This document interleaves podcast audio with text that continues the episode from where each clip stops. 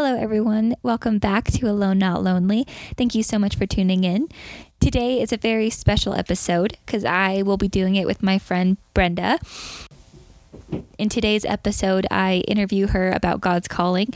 She is currently a worship leader at Sagebrush, and she leads the young adults worship team as well as the branch in Santa Fe.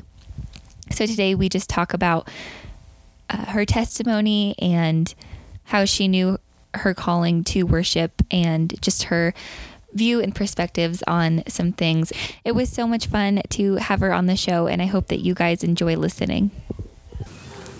Hello, everyone, and welcome back. This is Alone Not Lonely, and I'm your host, Hannah Mariah, and I have a very special guest with me here today. My name is Brenda Picado. Yay! And today um, I will just be asking Brenda um, about her testimony and about her calling. Um, so, Brenda is currently a worship leader at Sagebrush. And today we are just going to go over, um, yeah, like I said, her testimony and how she knew that worship was her calling. So, we'll start with your testimony. So, go ahead and just tell um, a little bit about uh, just your background, your childhood, and um, yeah, how, how you were led to the Lord. Yeah, so I grew up with a single mom. So my mom and my dad split up when I was three. And he ended up moving to Costa Rica, which is where like my both sides of my family are from. Um, he ended up moving there when I was three, and so, um, I mean, I would visit him every summer, but he wasn't really like a part of my everyday life. Um, and so it's just me, my mom, and my older sister. Um, and you know, like you know, a child isn't really supposed to grow up with like just one parent. Like it's mm-hmm. usually supposed to be both. And um, when there's not that other parent, like, you know, you just feel like there's like something empty, you know, there's something missing, you know? And so that's like how I always felt. Like I always felt like there was something missing, there was something empty. And I grew up going to a Hispanic church with my mom, but I didn't like it. I I knew the language and everything, but I just didn't like it. I didn't really enjoy it. Um, I enjoyed it when I was like younger, but once I got into like middle school, I like didn't like it. Mm-hmm. Um, and I always knew God was real. Like I knew God was real, and like I believed He was real, but I just didn't have that relationship with Him, and I um, didn't have any plans to like pursue the Lord like after um, like high school and college or anything. And mm-hmm. um, by that time, I was a freshman in high school, and I was trying to figure out, okay, what do I want to do? Like, where do I want to go to college? And I just always loved music. Um, I always loved to sing. Um, and so I knew I wanted to pursue something with music, but I didn't know what it was. And so my freshman year of high school, I went to youth group for the first time. And literally, the first time I went, I just it was just amazing for me to see people my age just love the Lord and just like pursue Him. I guess I hadn't really seen that. Mm-hmm. I hadn't seen people my age like, you know, going after the Lord. And so that to me, I think just the authenticity of it is just what made me like want to keep going back. Yeah. And even my youth pastor when he was preaching, it was just so relatable and usually like when I'd hear preachings, I'd like zone out and I'd get really bored and I wasn't paying attention. But when I heard my youth pastor preach for the first time, like I was actually paying attention and I was actually engaged. Mm-hmm. And so um, I just started going back and I don't remember like a specific time where like I gave my life to the Lord. You know, like I always knew the Lord and everything. Right. It was just kind of like that decision, like that decision to like actually be all in mm-hmm. um, and to actually like um, give my life to him and to serve him, you know, um, just publicly and wholeheartedly. And so um, I quickly became a student leader and I got in the worship team and I was just serving in like any way I could. Like I would even like do the lyrics in the back. Mm-hmm. Um, and you, like when I was in youth group, I didn't have that much opportunity to lead worship. Um, and I just remember being so frustrated mm-hmm. about it because I was like, oh, I want to lead more, you know, I want to do more things. And, um, but I just knew, regardless, I just knew like the calling on my life for worship. And I remember um, going on YouTube and looking up like Bethel videos. And mm-hmm. I just remember falling in love with spontaneous worship. I just remember like seeing how authentic it was and how genuine it was and I would just literally spend hours like watching like spontaneous YouTube videos and I was just thinking like oh my gosh like I want to do this you know mm-hmm. and I didn't know what that looked like um until my youth pastors took all of us to um, a summer camp. And so that summer camp happened to have a ministry school mm-hmm. that my youth pastors went to in Dallas, Texas. And so um, my junior year, I applied and I got in. And that's kind of how I began to like learn about worship. Mm-hmm. And so um, after my senior year, um, I grew up in New York um, but after my senior year, I moved to Dallas, Texas.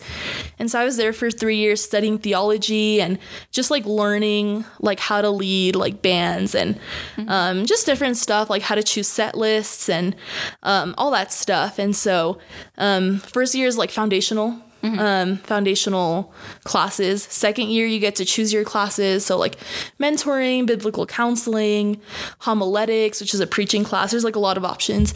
And then your third year, you get to choose your major. So, my third year, I chose worship major. Mm-hmm. Um, and so, yeah, just those three years, like I've learned so much about the Lord and, um, during that time like he's like healed me so much and i just like felt so much more confident in like my calling and who i was and also who he, who he was as we like we were studying the bible and studying yeah. god and so yeah i just i mean i can't see my life without him and like i just remember like before like actually like pursuing Jesus, like I just had no direction, like I had no vision for my life. And mm-hmm. um, once I started to like pursue Him, I just like felt Him like redirecting my steps. Mm-hmm. And so I just, I'm just so grateful for the Lord. And like, I, I don't know where I'd be without Him. Yeah, wow, that's so awesome.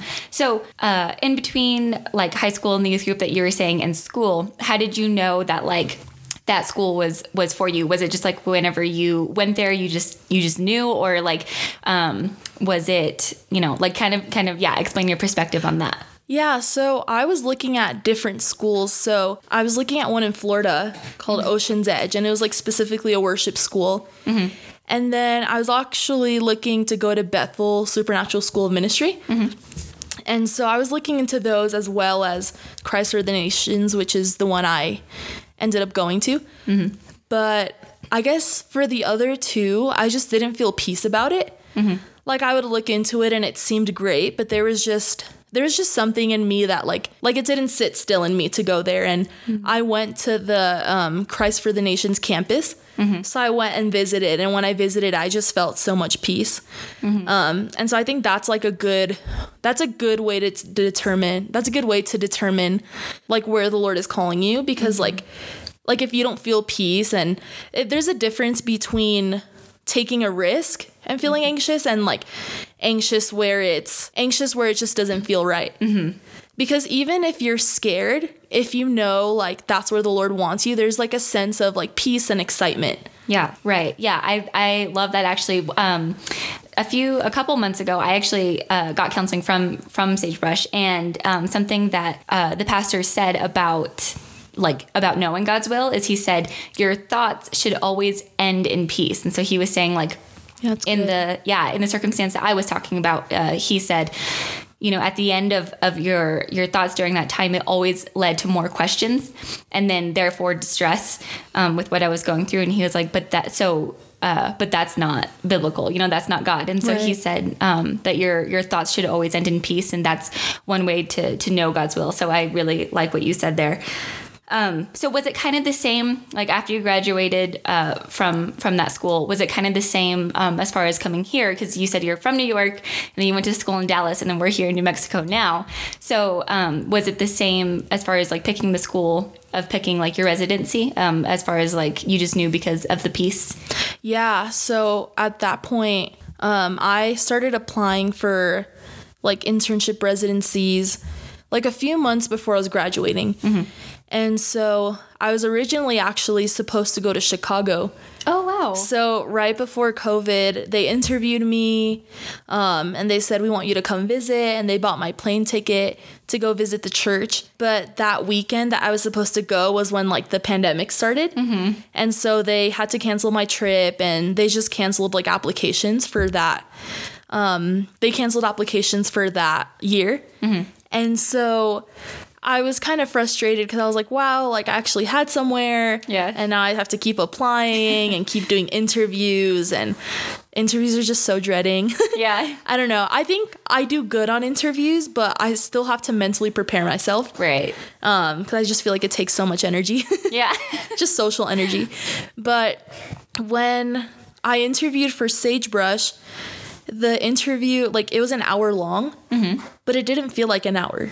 It literally felt like 10, 20 minutes. oh, cool. And so that was like one indicator where I was like, wow, I feel so comfortable. Yeah. You know, I felt really comfortable and I also felt that peace. Mm-hmm. And it's funny because that was actually my first choice. Out of all the residencies, that was uh, Sagebrush was my first choice. Mm-hmm. And so when they interviewed me after, they said, "Oh, we'll let you know in two weeks." And two weeks went by, and they like never let me know. They never uh-huh. like called me or anything. And so I just thought, "Oh, I just probably didn't get it." Um, and so I just kept applying, and there was one in Kansas City. I applied, and then they asked for an interview, but I didn't feel peace during the interview. Mm-hmm. And it's so funny because I, I just I emailed them saying I'm sorry, like I really appreciate it, but I just don't feel peace. Mm-hmm. And they were like, "Well, what are you looking for?" And I told them what are, I was looking for, and they were like, "Oh, we're that." Oh my gosh. and so it was so funny, but I just did not feel peace Yeah. um, about that. I just, it just didn't feel right, you know. Yeah. But I'm just very much a feeler. Mm-hmm. So I'm like, I'm kind of wondering like what that would be like for someone that's just very like logical and very much a thinker. Yeah. I feel like that would be kind of harder Right. because like I just, I feel like my feelings like I can trust like what I feel. Yeah. You have a discernment, the gift of discernment. Yeah, Yeah. that's a good way of putting it. Right. Yeah. Because my my mom actually has the gift of discernment to like a degree that like uh, like she can know something just based on her like feeling before like anyone else. And so then like when she says something, people will be like, no, like that's not the case, and then it'll happen, and people are like, whoa. So my mom has has the gift of of discernment um to to the point where like anytime that she says like like whoa you know like i, I kind of feel weird about that. Like i pay attention just because like I, i've seen in both of our lives how much she has discernment and that's very so i very much have seen that gift um you know and and how it works and stuff. Um but yeah you're you're right as far as uh that that might be harder for somebody who does it more logically because i'm definitely i am definitely on that end of the spectrum to the point where the situation that i was talking about that i had to get counseling for um, logically to me it made sense. So even whenever red flags came up all throughout the situation i was like but it makes sense so like it has to be right Yeah. it has to be god and actually even during that time my mom was like mm, i feel kind of weird about it and i was like no Wow. like it's it's god i know and so yeah so like i said i i uh, i very much have seen that that gift active and so Mm-hmm. so like i said anytime now that my mom says anything i'm like yep i will Yeah. God has like spoken through you so many times. So, you know, I, I pay attention whenever she feels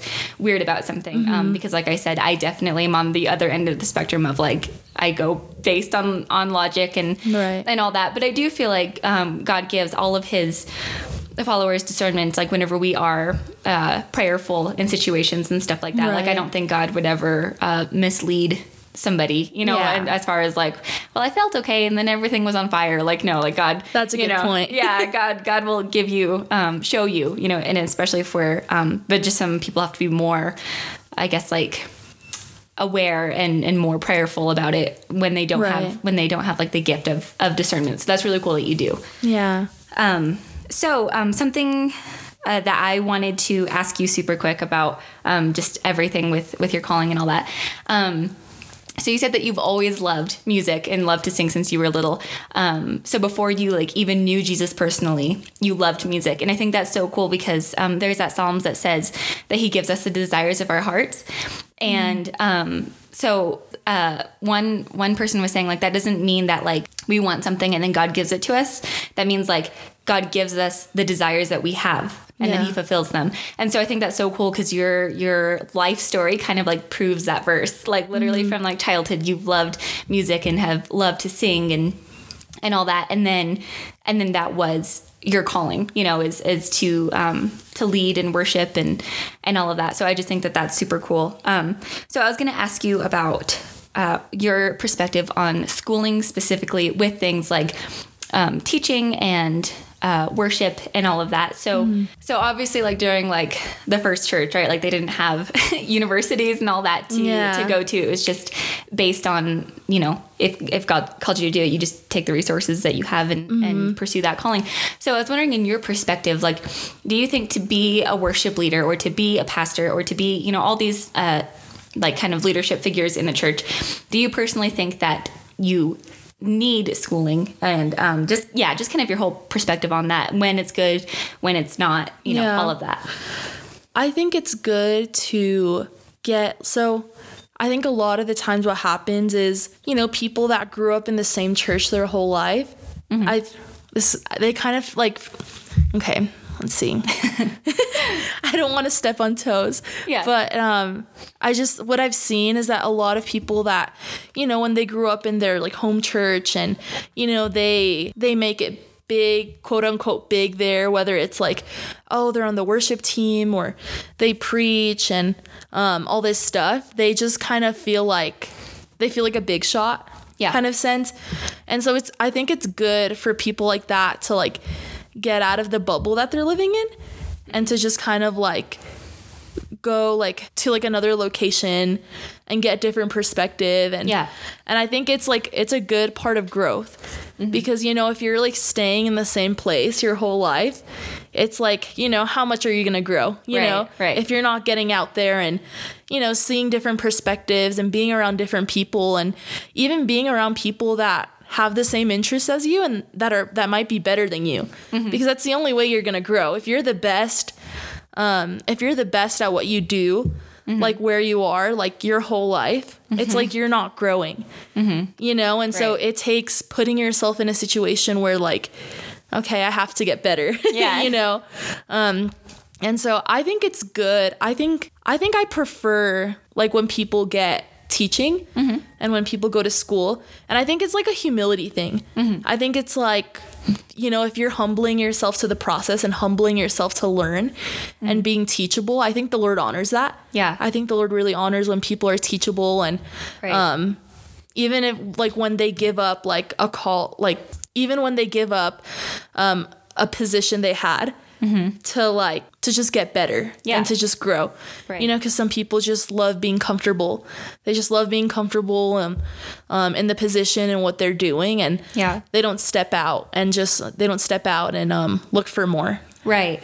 Yeah, I, I definitely uh, agree, um, especially with the whole like being being stuck so you can't grow. Um, Because I, I heard it said one time, um, and it was actually uh, the, this person was talking about a profession, but he said there's always somebody who's going to be better at you no matter what you're doing. Yeah. Um, and I think that's true. And but uh, I think that that's good because that means there's Mm-hmm. always room to grow. And I think especially within Christianity, that's even more true because God is is an infinite God, you know, and so it's like it'll literally take the rest of eternity to like learn about His goodness and about His love because He's so infinitely that. Yeah. And so I think that that um, is encouraging here on earth because it's like you're in Christianity, there's never like a cool, I made it, you know, like it's Right. never like, uh, uh, you know, I, I, I'm here, like I, the Yeah. end.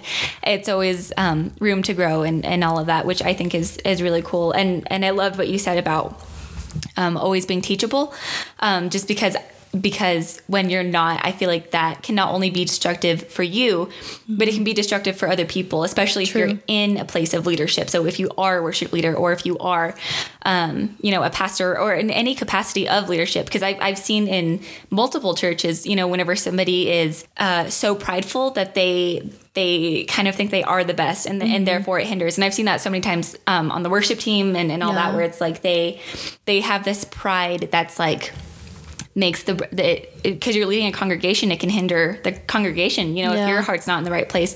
And i feel like uh, with worship specifically you have to be in my opinion i think you have to be even more humble Mm-hmm. um, to have that calling than like than than other callings because it's like you're using a talent that people are looking at you Yeah. because you have that talent but the whole point is to bring glory to god so it's literally using your talents to just show god Mm-hmm. and to be seen as little as possible but they're your talents and so it's like you have to have that humility to like put yourself aside Yeah. and not be like right like the star of the show um, so in my opinion like i think it's um you have to uh, have uh, more humility than than other callings callings with worship specifically because of that. So I think that that what you said about always being teachable and all that is is really um, important, and I really liked how you said that. Yeah, I also think like that's part of my testimony that like I think the reason I like knew I was called to worship is because all these like other like genres and you know like at one point I was thinking about oh maybe I can like study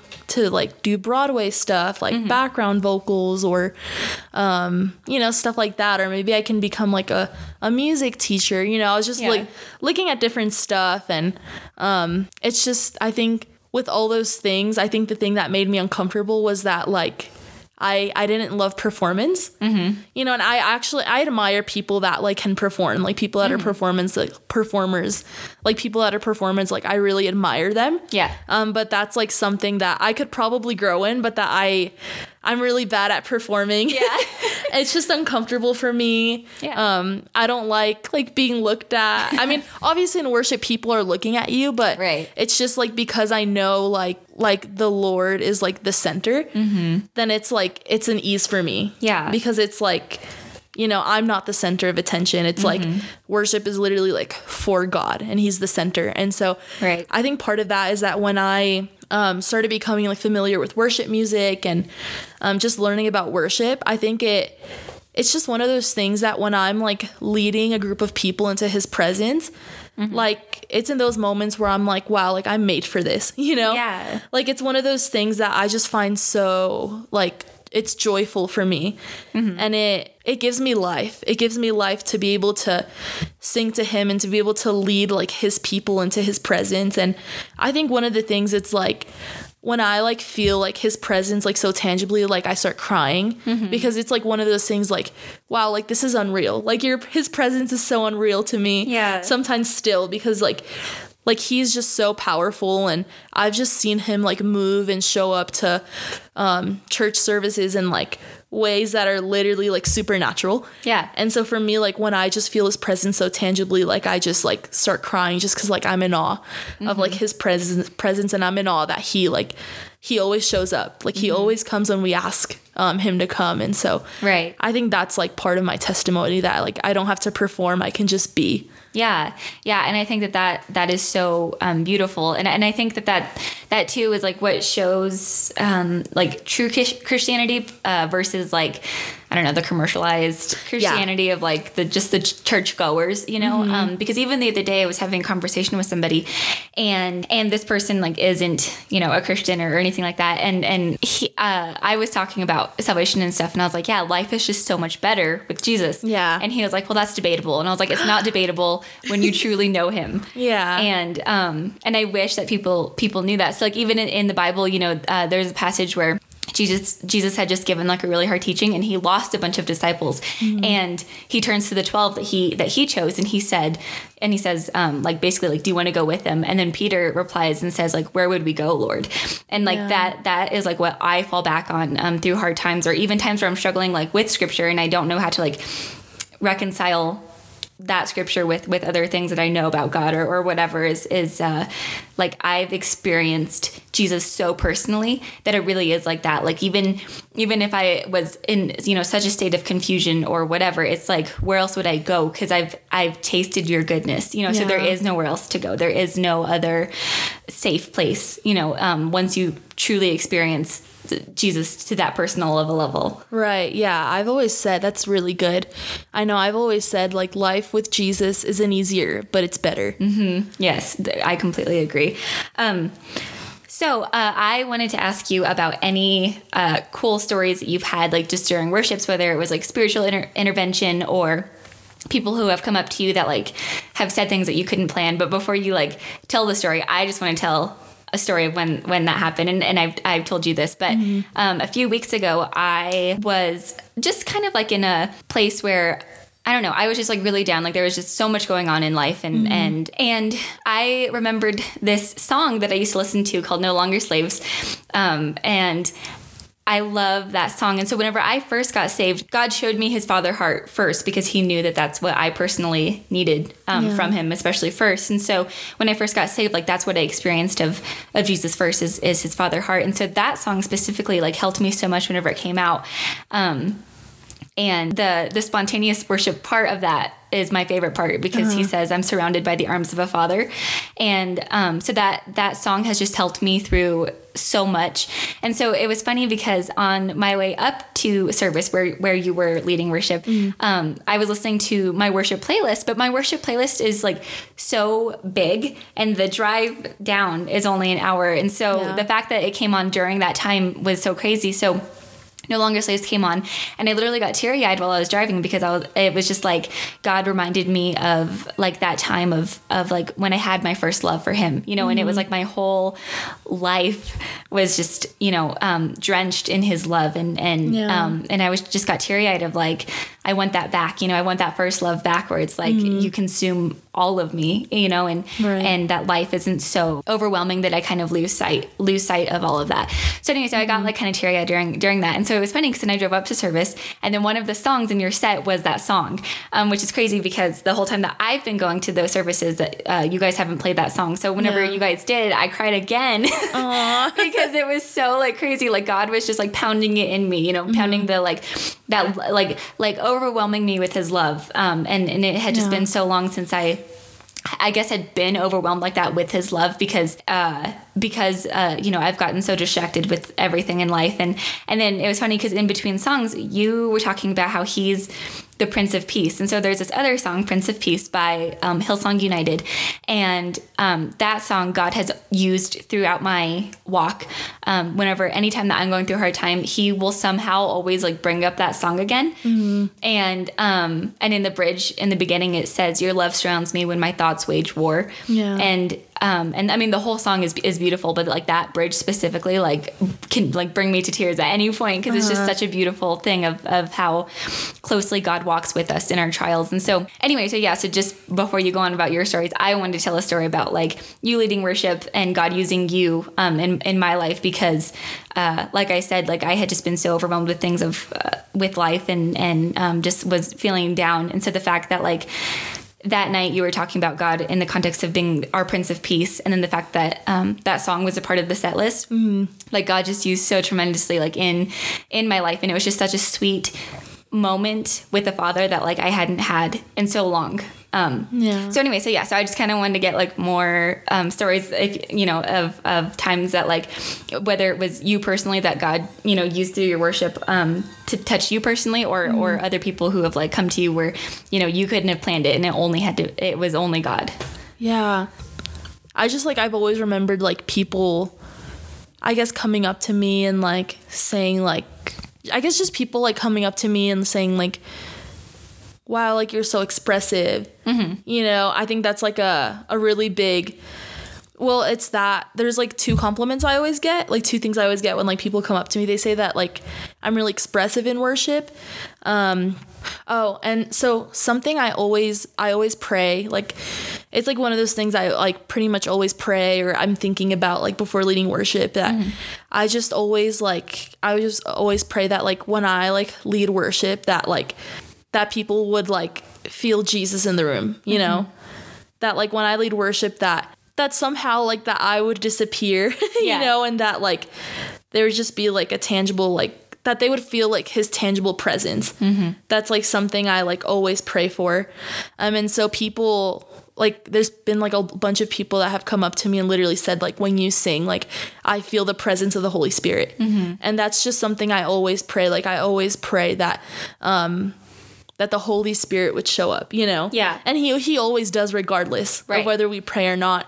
Um, but I think that's just like something really cool that like I always pray that. Yeah. Um, that the Holy Spirit would come and um, when people come up to me, that's like the thing they most said Mm-hmm. is that like when I'm singing that they feel the presence of the Holy Spirit. Yeah. Wow. That's awesome. Because like I, like I said, uh, I feel like when pride gets in the way, that that can block that, right? Not not that the Holy Spirit won't show up, because like you said, He always does, whether you whether you pray or not. But Yeah.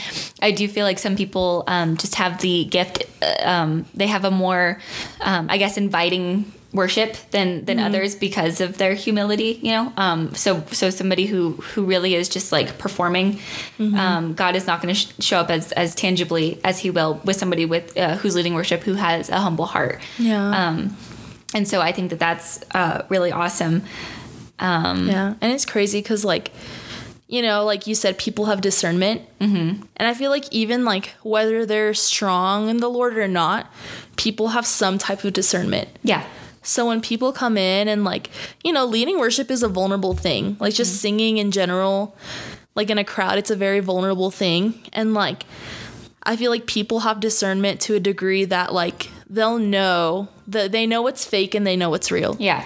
You know, so like even unbelievers, like, um, you know, everyone has discernment to a certain extent and like they'll know if you're faking it. Right. You know, like people people are smart enough to know like whether you're like truly like engaging, you're truly worshiping, or whether it's just like a performance and a show. Yeah, I, I completely agree. Yeah, that everyone can, including unbelievers. I think that that yeah is definitely so true, and um and I think it's really cool too that like. Uh, as far as like the people who have come up to you because like to go up to somebody and like say anything like kind of takes a lot at least for like for me like for Yeah. me to go out of my way to say something to someone. So that's so cool because like you know that like more people have experienced more things they just haven't said it. So it's so cool like when when you are you know walking in god's calling and people do encourage you because um i just know that like there i just know that like when we get to heaven there's going to be so many people that like through god's calling for us like we touched that we never even knew right because they never Yeah. they never said or could even could say anything but somehow like something that god called you to do it touched them in, in some way Yeah. um and so yeah so i think that's really cool that you've had people come up to you just because um because even like i was involved with a, a theater ministry and um and so there was this one uh playwriter who who uh had written you know some plays and stuff. And then years later it was like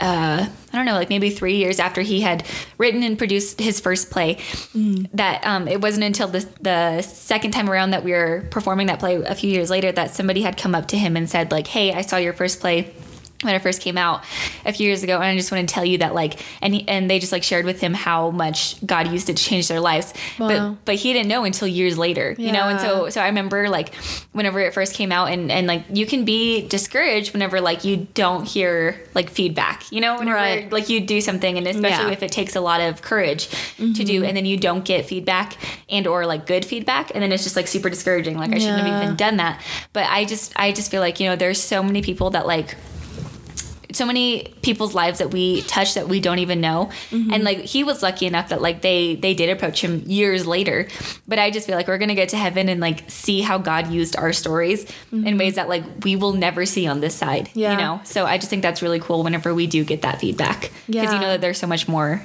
even beyond that Right. That's so true. That's so good.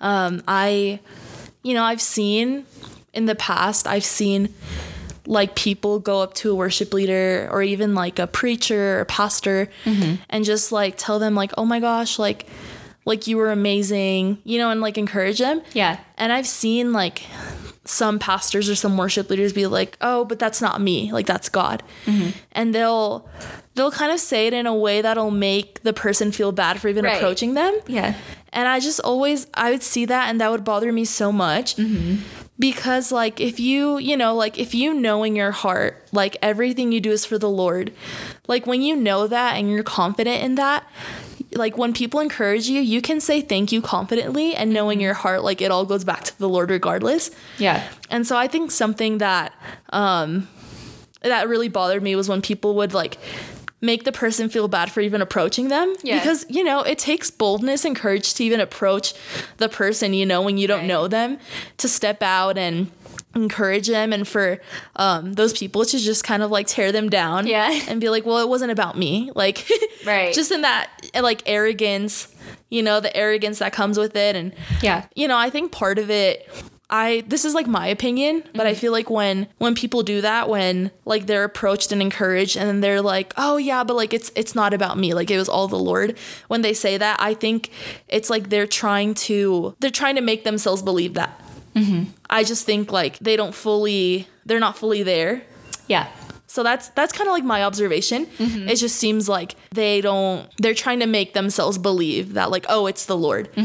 You know, as opposed to like I've seen people like being approached with like encouragement and all that, and they're just like, thank you, like thank you so much, and mm-hmm. you know, and it's like I feel like I've experienced that to where like I can confidently say thank you and I like know 100% in my heart that it just all goes back to the Lord. Right. And I just don't feel the need to be like, "Oh, but like that wasn't me." Like that was just all God. Right.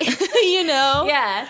No, I totally agree. And and I think that that's biblical too, right? Because the Bible says that we're vessels, right? So I don't know. Yeah, but I, I totally agree because I, I have uh, met people. I've, I've even been one of those people where I approach somebody and then they do that where it's like, no, and they just like won't accept what I'm saying. And it's awkward. Yeah. It's so awkward.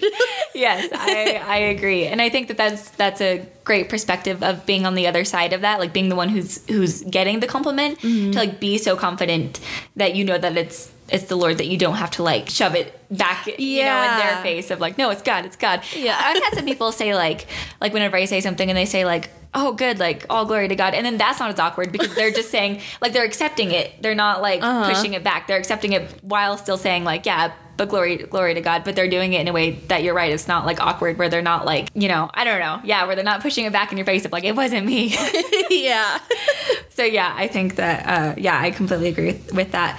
Um, so I wanted to ask how do you go about making uh, sets because um, yeah as far as uh, because you said that like you don't know what um, the sets that you you choose you don't know what like the teaching is going to be about. And so you don't base it on the teaching. So then how do you go about like creating a set and just knowing yeah re- like which which songs to choose and, and how to uh, I guess like order them and, and all that? Like what's your what's your process? Yeah, so I guess well for the young adults ministry we're trying to get to that point where like the messages are made in advance to where I can pick sets accordingly. But that's not really the case right now. You know, like I plan worship sets like a month in advance and like, you know, and I schedule people and the um the messages aren't out yet. So it's Yeah. like I don't know. Um I think keys picking like the keys of the songs is like a really important thing. Mm-hmm. It's not the main factor, but sometimes I'll be like, "Oh, I want to do this song this week." And I'll think, "Okay, like what what's another song that would go well in this key?" Mm-hmm. And I think that's that's not like the foundation of it, but that's definitely part of it. Yeah. And then sometimes like I'll find a song and be like, "Oh, that actually works out." And so, interesting thing, I actually get, I kind of get anxious when I'm at first choosing the songs mm-hmm. because it's like, oh, like I don't know what to do this Yeah. month. And, you know, and so I don't know, somehow it just kind of ties together. I'm a visual person, so I need to like look at the songs. Mm-hmm. So, you know, there's a website my church has called Monday.com, and they have a list of all the songs that they do. Mm-hmm. And so for me, it really helps to have like a visual standpoint and kind of see. But um, one of the main things I do is that I like to do themes. So, for example, let's say like my theme is I want it to be like um, focused on like his attribute and like who he is.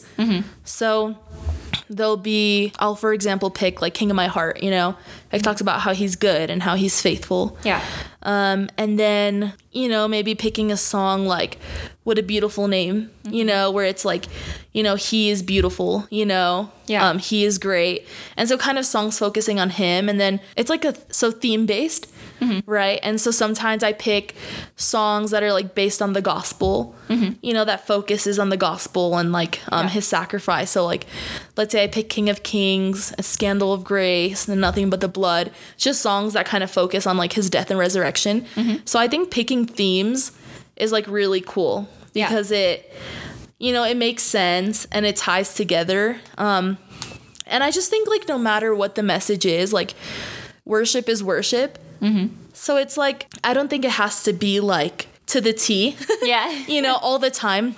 Sometimes it's cool and there's specific songs that work like better. yeah But I think because it's like all worship anyways, it's like regardless of what we're singing, like we're glorifying him and we're praising him. Yeah. So something, yeah, that I wanted to point out that um, I just like admire about you is the fact that, um, and it's just based on like the context of like my life, but like the fact that you are a single woman who just goes and does it. Like you you want to do something so then like you go and do it. And like i i admire that so much because i grew up like i grew up with like basically people like the men in my life like always letting me know that like the the men used to make the decision and like mm. that like you can't do it without them you know and and, Yeah. and just stuff like that and so that was like how i grew up to the point where like it was really hard to break out of that it was really hard to like find my own calling that was mine that like i Yeah. can just do you know and i don't have to mm-hmm. like ask this guy or like you know ask this authority figure Yeah. or whatever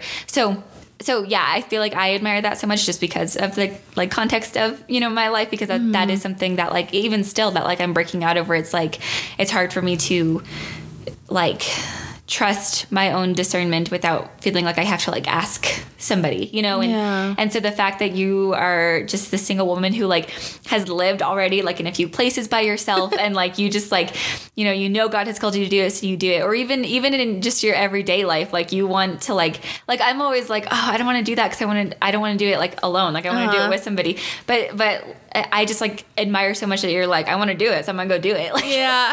because I'm not like that and I want to be like that. Like that's something I strive to to be like is is like it's better to say like I saw or I did that but I did it uh, did it alone rather than say like oh I never went there or I never did that. You know, like it is so much uh, better to like get to the end of of your life or, or whatever and like look back and like you and say that you did it even if you did it alone so that's something that like i admire of you both in your personal life and just like spiritually like what you've done like with your calling mm-hmm. and just knowing that like god's called you to do it so like you're you just did it yeah. Wow. Thank you. yeah Yeah, I guess I mean I've always been pretty independent. Hmm.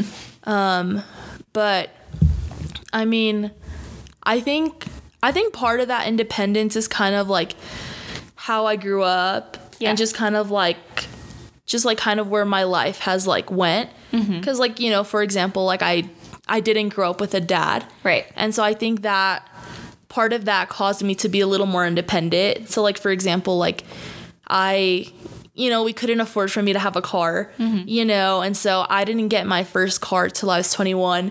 Mm-hmm. No, till I was 20. But it required me like working two jobs, you know, and so I think um just like a lot of stuff and you know, like not having a father figure, um, you know, I don't have a boyfriend. Mm-hmm. You know, like I just don't I guess I never really grew up with like men Yeah. in my life. I guess I mean I've known that, but I guess now thinking about it, I don't I've never really grown up with men in my life, so I've mm-hmm. never had that like that like like men like saying like, "Oh, like you can't do this without a man." Mm-hmm. Cuz I've just literally like had to do it by myself. Yeah. Or like my mom, you know, who is Yeah. a woman. yeah you know and so just not having that i guess i i never experienced that and Yeah. even um the bible college that i went to they they very much um supported and applauded women in ministry yeah that's and i think that was really cool too and even seeing my youth pastor you know which i forgot to mention my youth pastors went to the bible college that i ended up going to Mm-hmm.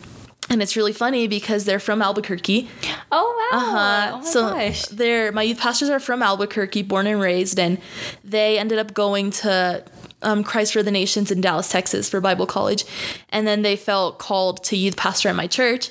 Um, and then you know so crazy. through them is how I found out about Christ for the Nations. I go and I get a job like in their like where they're from in Albuquerque. Yeah. Oh you know, and that I forgot to say that, which I'm really glad I remembered, but um that's like also such a like the Lord thing yeah because it you know if the lord hadn't called them to new york and if they hadn't Right. obeyed that calling um, one i don't know if i'd even be serving the lord because the lord used them so much in my life Yeah. um, and yeah i just don't know if i'd even be in ministry or if i would have um, even come to know the lord the way i did Yeah. Wow. Wow. That's incredible. That's crazy that it's like a like that triangle of Yeah. like they like and did it backwards, right? Like they went from Albuquerque to Mm-hmm. the Dallas to New York and then you went from New York to Dallas to Albuquerque. That's so crazy. yeah but um all that to say like i um i guess like my independence um part of it kind of came from like like how my life kind of went yeah. Um, but but it, it's that's part of it but another part of it is also just kind of doing it mm-hmm. it's kind of like i don't know someone used to say like do it scared Yeah. you know and i think that helps a lot because even like sometimes like i won't want to do something because i'm like oh like i don't want to do it by myself Yeah. but then it's like sometimes you have to and i think like in this like um, state of my life, I'm kind of learning that like it's okay to be alone. Mm-hmm. You know, and it's hard because like I don't like being alone, mm-hmm. and it's hard because one, I live by myself. Yeah. Um, two, I work from home, so mm-hmm. it's like I'm not really surrounded that much by coworkers, Right. In a sense, and you know, three, I moved to a whole different state Yeah. where I like have to where I'm like finding friends and I just now I've been here since August and it's like May now. Yeah. But I'm just now starting to feel settled. Mm-hmm. But I'm starting to feel okay being alone. Yeah. You know, because it's like I know I'm not alone forever. Mm-hmm. You know, I'll be seeing people eventually. Yeah. you know, so it's like it's in those moments like where I like want to feel bad about being alone. It's like no, it's okay. Like it's Mm-hmm. Yeah. okay that I'm alone. Um, it's not it's not a bad thing. Right. You know, like I'm not. It's not like I'm purposefully isolating myself. Yeah. You know, but it's it's a hard thing to really come into terms that like it's okay to be alone. Right. You know. Yeah. Wow. I really like how you said all that because that's kind of the point of like this podcast and kind of like the, I feel like I'm in that season two of, Mm-hmm. of, of that. Like obviously like it's the whole podcast is alone, not lonely. Right. So like saying that like j- just because that is like I said where I'm like striving to be where it's like even if uh, like if I want to do something even if I do it alone do it you know and, and so I that I love that you said all of that because I do feel like that's the season that I'm in and kind of like the point of this podcast is like um, whether you're married or in a relationship or single Yeah. when God has called you to do something like you don't need and like God will supply what you need you know? So even if even if you are by yourself or or whatever you know God uh God is the completing part of it. So you don't need you know somebody else. And, and sometimes uh, part of the calling is somebody else but i'm just saying Yeah. you know like whenever it comes down to it like you're uh yeah you're alone but you're not lonely. Yeah, and it's really cool because even like moving here, like I think something the Lord is still healing me from is like a victim mentality. Mm-hmm. Sometimes like I still get caught up in like a victim mentality. Um, you know, I grew up like with you know all the friends that I made. Like all my friends just happen to have great families, and I always used to get so jealous because I'm like, wow, like all my friends have both parents, and like their families are so close Yeah. and like they're you know they just all my friends had solid like families. And i didn't have a friend that like was like me to where like my family like you know we weren't that close and Yeah. all of that. And so um, i just always had that victim mentality and just even insecurities because of it. Um, and so i just feel like even today like the lord is kind of still healing me of that. And sometimes i think like oh like they're lucky like they have their dad or like they have their boyfriend like they they have someone but like if something happened to me like like for example this sounds really dumb but i'll be like oh if i got kidnapped or something no one would know for days. Just stuff like that which is like it's dumb but like the root of it is a victim mentality mm-hmm. you know that like yeah a victim mentality is like making someone feel bad for like having a blessing or having something in their life when like Yeah. and i've been learning like no like it's obviously like i'm so happy that like my friends have both parents you know? Yeah. like i don't want them to go through that. You know i love that they have like good men in their life you know? Yeah. and so and it's kind of telling myself like no like um god is my father you know?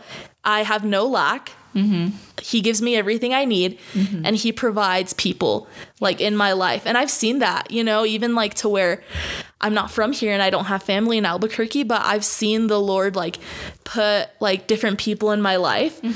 Um, just even in these like few months that i like i know i can count on and i know like love and care for me. Yeah. And so I think part that's like also part of my testimony to where like because like God is my father and like he um he is who I have, it's like I rely on him. yeah And it's like one of those things where like I truly like rely on him because like I have to. Yeah. I have to rely on him, you know. Right. Yeah. No, I I love that point. I love, and I, and I do feel like um, people like God always fulfills the part that's needed the most, right? So so like you know, um, like I said, with me personally, uh, like I grew up with I, so I grew up with a dad, but like. God knew I needed that father heart first, Yeah. you know, because I grew up with a with a dad, but that's different than having a father figure. You know, like I didn't have a father figure in my life, or at least not a good one.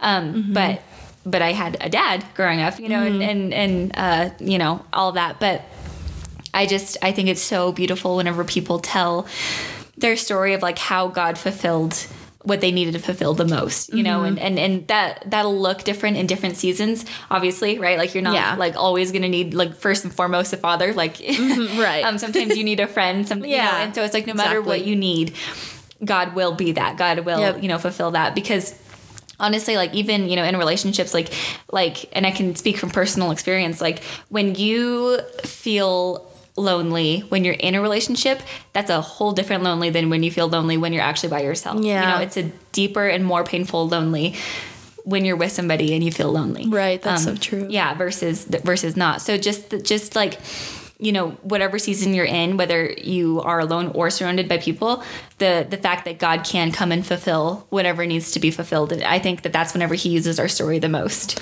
Yeah, exactly. I totally agree. And um, I think something that's helped me, um, you know, so if you struggle with a victim mentality, um, you know, I, something that has helped me is just kind of like, um, just like speaking over myself, like scripture, um, you know, and just truth. You know, like surely goodness and mercy like follows me all the days of my life. Yes. Um, you know, and I feel like that verse specifically is like something that I've seen, like um, just that verse that surely goodness and mercy will follow me all the days of my life. I've like seen that play out in my life because all the blessings I've had up until now, like I couldn't have had them without the Lord. Like they all came directly from the Lord. Yes. Like for example, my mom you know, she paid for my um, college when I went to Bible college, and you know, um, just miraculously somehow, like she always had like just enough to pay for my um, college, which is like just an evidence thing that like you know he's a provider, Yeah. he's my father, and um, just that he was championing championing me in my calling mm-hmm. you know? And so it's just stuff like that where like you know the fact that i was able to be in three different states mm-hmm. you know like that's just solely the lord. Like there's just Right. things that like my blessings i know came directly from god. Mm-hmm. And so i think that's just really special to me. Yes, for sure. And it's, it's so like powerful too, because I think there's so much power in, in our testimony. And I feel like, I feel like some people, and again, this is kind of like the point of like why I want to inter- interview so many people, but I feel mm-hmm. like there's so much power in our testimonies because they're not ours, right? Like Yeah. it's God's story through us. Right. And so I feel like some people, especially if you grew up in the church, feel like their testimonies aren't like powerful quote unquote enough or they're not like intense enough. So like you know you hear all of these miraculous stories about about you know how like people were you know alcoholics and, and addicted to all these drugs and then god miraculously saved them. And those are amazing stories but it's the same god who saved that person who saved the person who grew up in christian church. You know what i mean? So it's like I think there's so much power in everyone's testimony, but I feel like so many uh, Christians kind of like. Uh, I don't know, like get insecure about their story because it's Mm-hmm. not like powerful enough. And it's like, but you have no idea what God can do. And actually, Yeah. Next week's podcast is on that. It's on um, just like uh, like our perspective of like a small testimony versus a big one, but like how God uses both. Wow. You know, and even if you just touch one person in your life, that one person could go and change the world. You Yeah. know, and so so it, it's it's truly like I just want people to see that like no matter how big or small you think your story is, or no matter how many people you think you're going to reach. It's not your story. So Yeah. don't hold it back because it's not yours to hold back. It's God's story. You know, so go and tell it. So anyway, so I just think that that's uh, so awesome, and I and I really, like I said, admire you and your story. um, just thank you. because, yeah, I feel like that's uh, a, a season that I'm in that I'm striving to be more like. Mm-hmm. Um, so yeah, so I uh, wanted to conclude with this question. So. What would you what advice would you give to people who feel like worship might be their their calling but they might be insecure either like about their voice or instrument or, or whatever part of worship that they're pursuing um, or they just don't know how to go about it? Maybe their church doesn't have the opportunity you know that that they think that they're looking for. Just what advice Yeah. would you give to people who kind of feel like this might be their calling but they're just they don't know where to start? Yeah, I would say, like, if you have calling, if you feel like you have a calling for ministry, um, and then like specifically worship, um, I guess I would suggest going to school. you know, I think ministry school changed my life, honestly. Um, and I think taking voice lessons really helped too. Um, so, the advice I'd want to give um, to someone that feels like they want to go into worship ministry but feel insecure.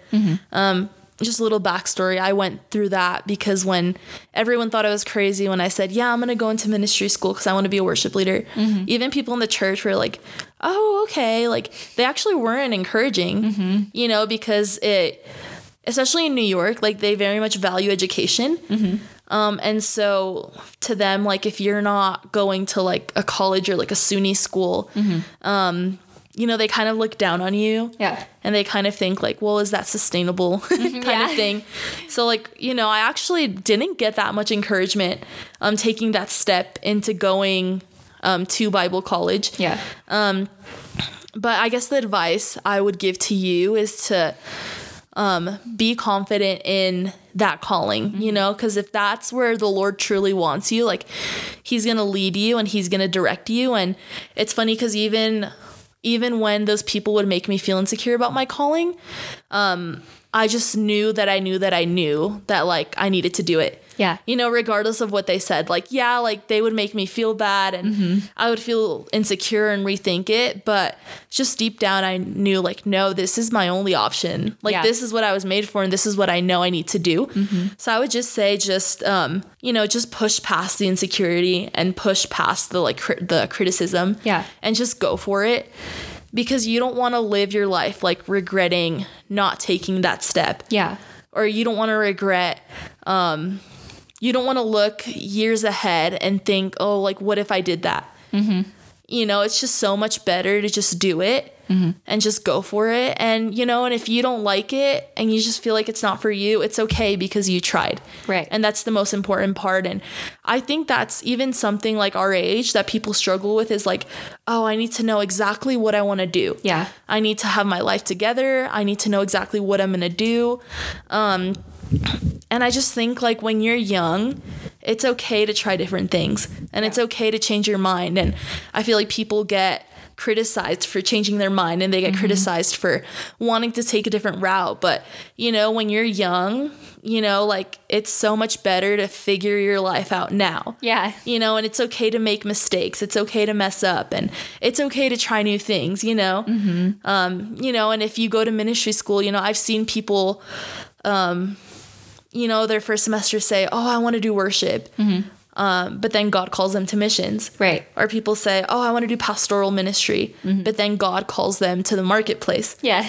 you know so the lord can redirect your steps but whatever whatever path the lord is taking you it's going to be good Yeah, yeah, I totally agree. There's actually this um this book by John MacArthur. I forgot what it's called. It's something I think it might just be called God's Will, but it's, it's something like that. But but he he's talking about that, like how you know what God's will is for you Yeah. and your life, and and um that's kind of what he says in the end. Basically, he says like if you know you're walking uh in a holy manner you know if you if you if you're living your life in obedience and you're um you know praying and you're in the word and all of that he said whatever you feel called to do, just start and God will lead you. So, so he talked good. about, yeah. So he talked about this guy who wanted to be a missionary and I forgot where it was like, think it was like Paris or something like that.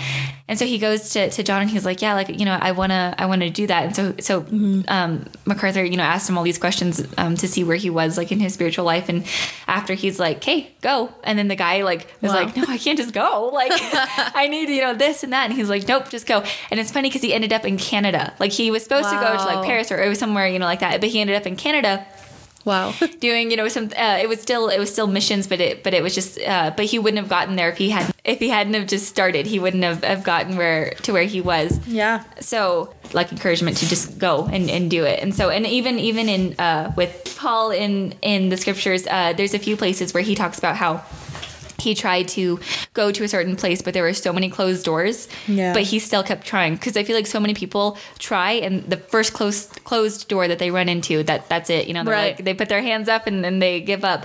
Um, but Paul, Paul kept pursuing, and and you know, there's even a point where he he has an argument uh, with someone on where to go, and so they eventually the argument becomes so great that they actually split and go separate ways. Mm-hmm. But that didn't stop them from from keep going. The point was that the gospel needed to go, you know, and so they disagreed to where they went to different places, but that actually ended up being better because the gospel spread even further. Right. And so I just feel like yeah exactly what you said like like kind of just go you know and, Mm-hmm. and god will lead you and and all of that and it's funny that you said that about like not getting encouragement from the church because i talk about that in my first episode i talk about how Uh-huh.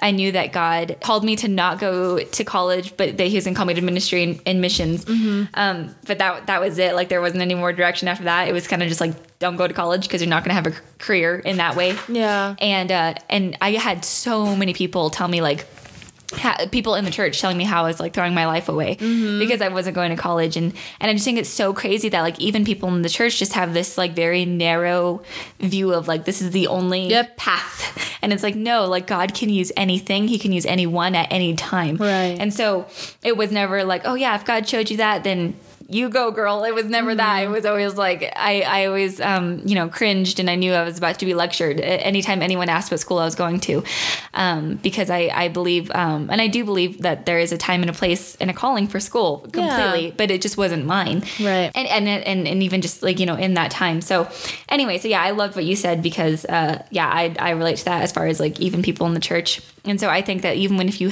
uh, even if you have disagreements or um, or like if you're hitting bumps in the road even like from people within the church like just remember that like like I said even Paul had that you know Yep. and and and all that but if you know that God has called you to it it doesn't matter what anyone else Yeah. says if God has called you to it then you go cuz he'll supply what you need even even when you don't know it Right. so anyway well awesome well thank you so much for being on this week it was so much fun to have you on Thank you so much for having me. This was really fun. Thank you so much for listening to today's episode. Stay updated on new episodes and more, and let me know what you think about the things that we discussed today by following my page on Instagram. My handle is at Alone Not Lonely Podcast. I would love to hear from you. And if you feel so inclined, it would mean the world if you left me a review, as well as share this podcast with anyone and everyone. Thanks again for tuning in, and we'll see you next time.